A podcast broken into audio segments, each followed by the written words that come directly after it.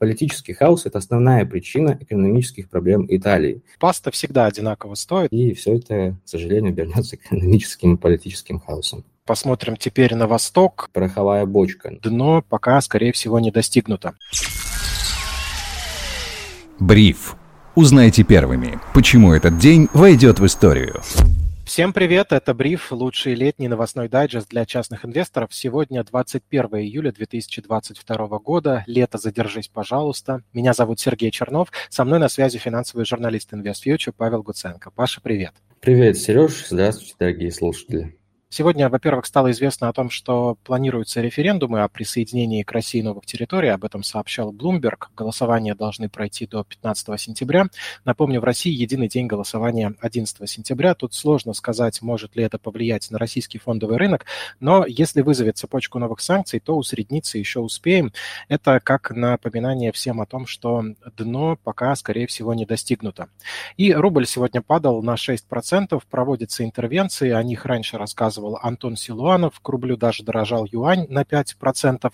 И это все несмотря на укрепление евро к доллару, для чего сегодня была одна глобальная веская причина. Европейский Центробанк повысил ставку на полпроцента. Это оказалось вдвое выше прогноза. Историческое решение. Такое происходит впервые за 11 лет. Здесь, Паш, у тебя хочется спросить, о чем нам это говорит, как нам реагировать на такое повышение? Вообще сегодня день такой получился очень насыщенный. Э, на информацию, много чего важного произошло, и, безусловно, наверное, самым важным а, событием сегодняшнего дня было повышение ставки от ЕЦБ на 0,5% пункта. Но, а, понимаешь, в чем дело? ЕЦБ решил схитрить и, так как говорится, рыбку съесть, и, ну, вы поняли, что решил еще сделать. Объясню почему. А, потому что был придуман такой так называемый план TPI, согласно которому Европейский Центральный банк продолжит покупать государственные банды а, таких проблемных стран, как Италия, Греция а, и другие, там, Португалия и Испания. При этом будут покупаться впервые в истории не только государственные банды, но еще и корпоративные банды. О чем это нам может говорить? Это говорит только об одном – экономический кризис в Европе сегодня нарастает и набирает такие очень колоссальные и страшные обороты, пугающие в целом всех э, инвесторов и экономистов по всему миру. А, и что сделал ЕЦБ? ЕЦБ, получается, повысил ставку, то есть ЕЦБ решил ужесточить кредитные условия в Европе, но при этом печатать деньги они продолжат. Это очень странное решение на самом деле, потому что как бы мы видим, что инфляция в ЕС растет и как бы не собирается замедляться, но при этом печатать деньги Европейский центральный банк все равно продолжит. То есть получается, что ЕЦБ э, пытается бороться с инфляцией с одной стороны, но с другой стороны он этого не делает, потому что, как мы знаем, печатание денег и увеличение денежной массы ведет к развитию инфляции, к росту цен. А. Это, как знаешь, я часть той силы, что вечно хочет зла, но вынуждена причинять добро. Такой двухголовый Змей Горыныч. Да-да-да, я абсолютно с тобой согласен. И в чем вообще такая еще одна проблема? А, э, решение сегодняшнего Европейского центрального банка может быть очень таким а, политичным. А, почему? Потому, потому что как бы Германия и Франция, крупнейшие экономики Европейского Союза, требовали от ЕЦБ повышения ставки для борьбы с инфляцией. Но Европейский центральный банк понимает, что повышение ставки там, на 0,5, на 1% приведет к волне дефолтов в таких проблемных странах, как Герма... Италия и Греция. А этого допустить нельзя.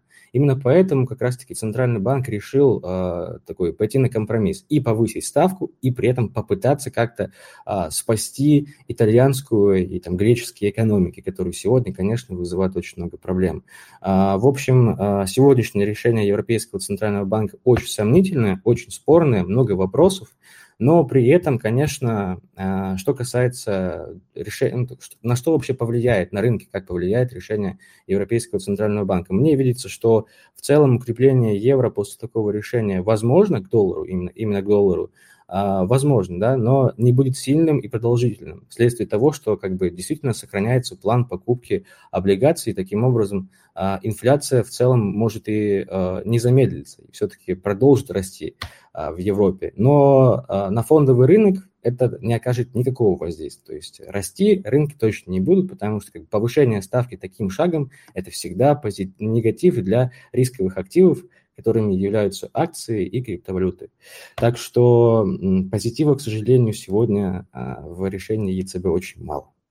Позитива не хватает сегодня и на Пенинском полуострове. Хорошо, что ты про Италию сказал. А, интересно, кто-нибудь им там когда-нибудь заявлял о том, что паста всегда одинаково стоит, и ничего, что она без лосося и креветок теперь. Сегодня Марио Драги, премьер-министр Италии, подал такие в отставку, и эта новость интересна с двух сторон. Во-первых, потому что теперь Италия, имеющая самый большой долг среди стран Европы, да еще после повышения ставки Европейским Центробанком, видимо, почувствует на себе всю тяжесть бытия. Э, что думаешь о будущем этой страны на краткосрочной перспективе? А, слушай, ну я немножко начну издалека, расскажу, что вообще творится на политическом фронте Италии и почему вообще а, получилось так, что Драги там подал в отставку. Ну, политическая система а, Италии построена таким образом, что есть коалиционное правительство, в которое входит премьер-министр, и если оно распадается, то премьер-министр обязан уйти в отставку. То есть получается, что Драги ушел в отставку, потому что должен был туда уйти, хотя при этом у него сохраняется достаточно высокий а, процент одобрения населения. Там тысячи людей выходили к парламенту Италии и просили Драги остаться. Действительно, у Драги есть э, среди населения достаточно сильная поддержка. Но правые партии, которые э, западные источники, да, западные СМИ связывают с Россией, э, выразили, так сказать, воду недоверия э, правительству Драги и не принимали голосование за то, чтобы он остался в, на должности премьер-министра. Все это привело к тому, что Драги действительно подал в отставку, и президент Италии принял решение Драги. Действительно, а, Италия останется без а, премьер-министра на какое-то время, и все это значит, что Италия скатывается в политический хаос. Есть множество научных исследований, согласно которым считается, что политический хаос – это основная причина экономических проблем Италии, а их действительно много. А если их перечислять, то, во-первых, это, конечно, огромный уровень госдолга, он превышает 150% ВВП, это страшная цифра на самом деле, а, низкая производительность труда, очень серьезное старение населения, нерастущий ВВП, падающие заработные платы, и все это продолжается с 80-х 90-х годов. То есть э, действительно итальянская экономика – это такая проблема, а, Европы. И этот политический хаос, который разразился вообще не вовремя, действительно ставит э, европейскую экономику а, такое э, под вероятность рецессии, даже депрессии. То есть если не получится обуздать вероятность там, дефолта итальянской экономики, то последствия будут очень страшными. Мы, европейская экономика может скатиться в депрессию, а депрессия – это такая наивысшая стадия рецессии, как это было в 30-е годы прошлого века в США. А, а еще впереди зима, понимаешь, как бы очень, короче говоря, а, с Италией много проблем. Я не уверен в том, что Апеннинский полуостров а, ждет светлое будущее такое в краткосрочной перспективе. Ну, зато у них там солнце, я думаю, чаще, чем у нас. Этому тоже можно порадоваться. Ты, кстати, сказал, что политический хаос – основная причина экономических проблем именно Италии, ты так произнес. И это исследование действительно конкретно про эту страну? Или ты просто Италию здесь как раз э, упомянул, потому что речь о ней? Это действительно а, ученые-экономисты да, а, считают, что политический хаос – это действительно основная проблема всех экономических проблем а, Италии. Если говорить кратко, то почему так вообще происходит? И мы давайте посмотрим на, на премьер-министров Италии, которые меняются примерно каждые два года в среднем. Это Небывалая все... роскошь. Да, небывалая роскошь. В общем, э, все это ведет к такой политической нестабильности, в том числе экономической нестабильности. То есть нет одного курса. А, и вследствие этого как бы экономисты и ученые считают, что э, не имея четкого направления, четкого тренда развития, итальянская экономика стагнирует, не развивается вообще абсолютно никак.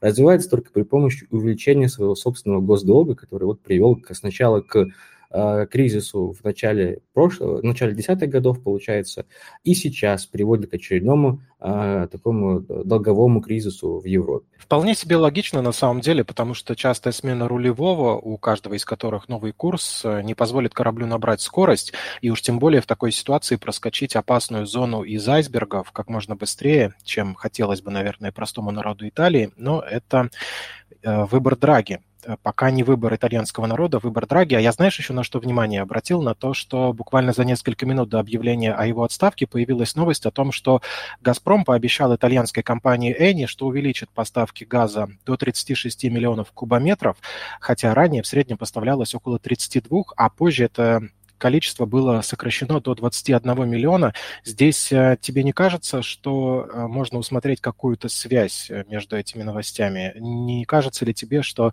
вся эта ситуация вокруг эмбарго, вокруг кризиса энергоносителей оказывает прямое воздействие на политическую жизнь Италии, как минимум. А тут, конечно, можно пофантазировать, что это какой-то имеет, имеет связь, учитывая то, что как бы правые партии, которые как раз-таки выразили недоверие э, Драги, их тесно связывают с Путиным, да, там как бы правые партии, это Лига Севера, Матео Сальвини, который очень тепло высказывается о Путине, это партия Сильвио Берлускони, тут объяснять ничего не нужно, они очень близкие друзья с Путиным, и это еще партия Пяти Звезд, которая как раз-таки выразила первый такой вот вот он доверие, Драги, из-за того, из-за как раз-таки вопроса по Украине.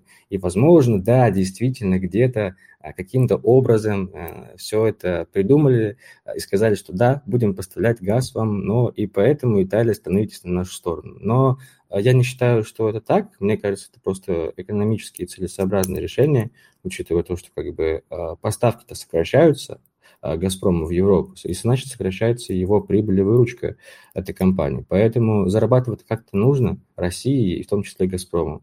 Именно поэтому, мне кажется, Газпром пошел на то, что а, решил поставлять газ в Европу и в Германию, и в Австрию, а, и в том числе в Италию потому что как бы, ну, э, нужно понимать, что экономическая система мировая построена таким образом, что проблемы в Европе коснутся в том числе и проблем в России, причем очень серьезно, может оказать серьезное влияние на российскую экономику.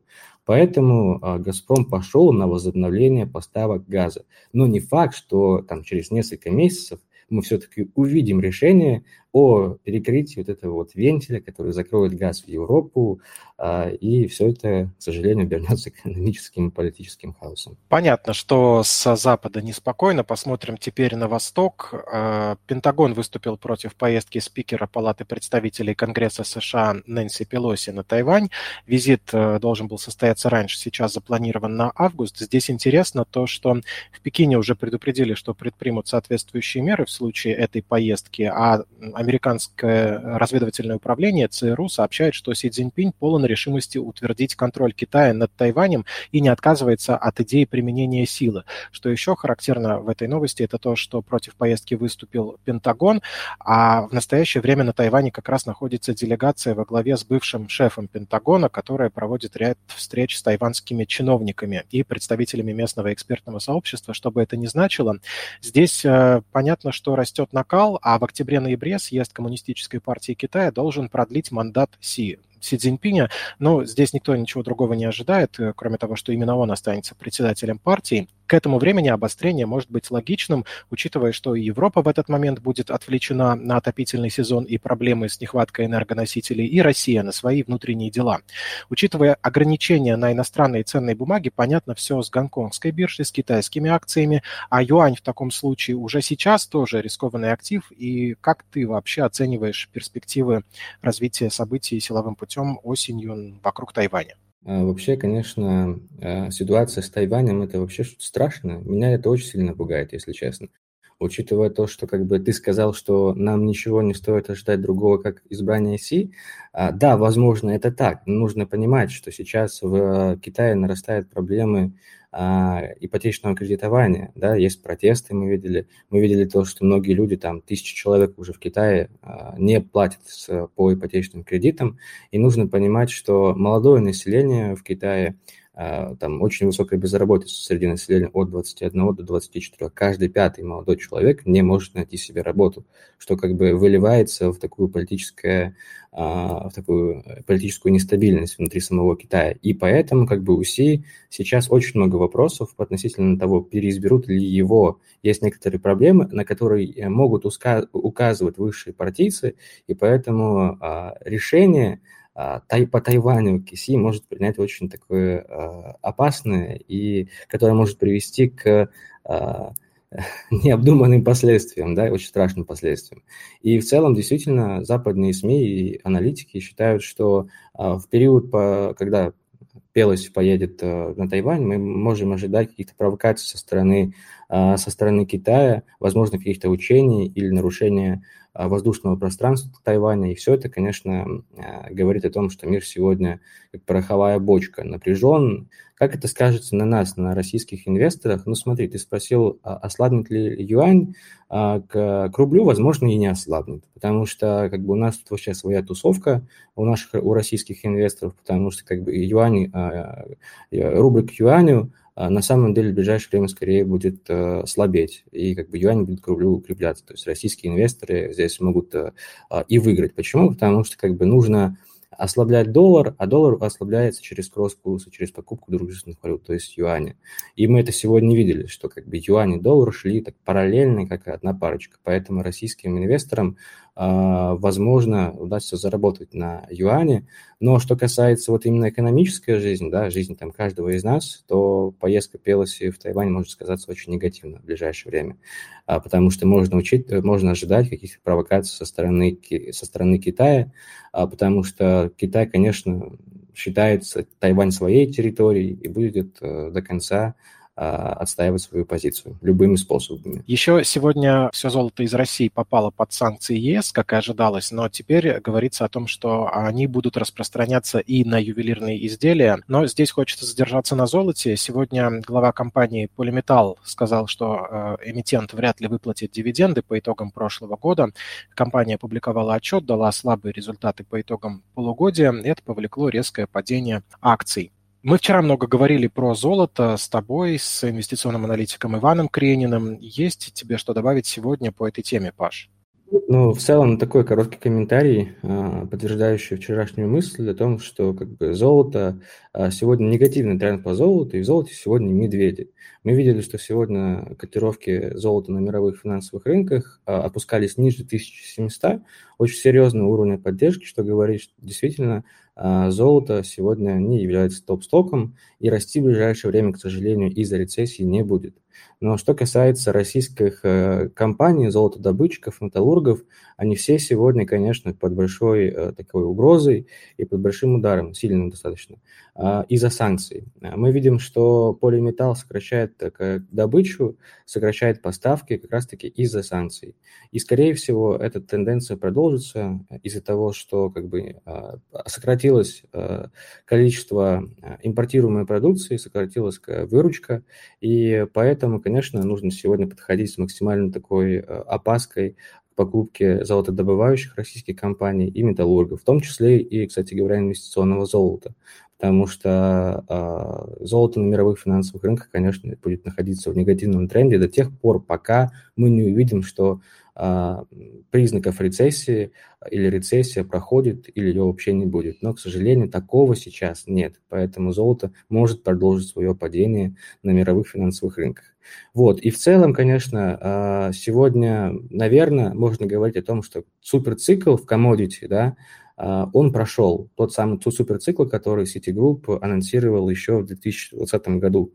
А, почему? Потому что мы приближаемся к рецессии. А рецессия – это всегда сокращение спроса экономической активности, а значит а, спрос на металлы, на золото – а, на медь, на другой как бы а, промышленные товары будут сокращаться. Таким образом, как бы и металлурги, и золотодобытчики в минусе, поэтому для них сегодня, конечно, такое очень а, печальное время, и ожидать от них в том числе высоких дивидендов мы вообще не можем. И в целом заплатят ли они в ближайшие там, два года дивиденды? Ну, я думаю, что нет. Будут тут деньги хранить, сохранять э, и стараться инвестировать э, в то, чтобы выжить вообще в сегодняшней такой рыночной конъюнктуре. Действительно, металлурги под давлением движутся единым фронтом. Северсталь в первом полугодии снизила выпуск стали на 7%. Отчет разочаровал инвесторов.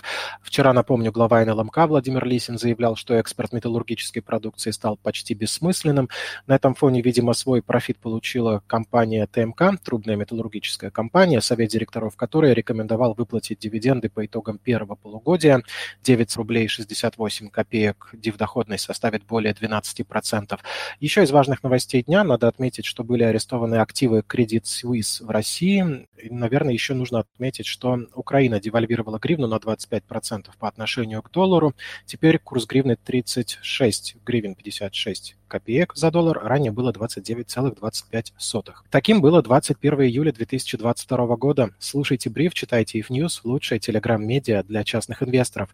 Со мной на связи сегодня был финансовый журналист Invest Future и самый честный аналитик Павел Гуценко. Паш, спасибо. Да, и тебе спасибо. Всем пока, дорогие друзья. Меня зовут Сергей Чернов. Всем отличного настроения. До завтра.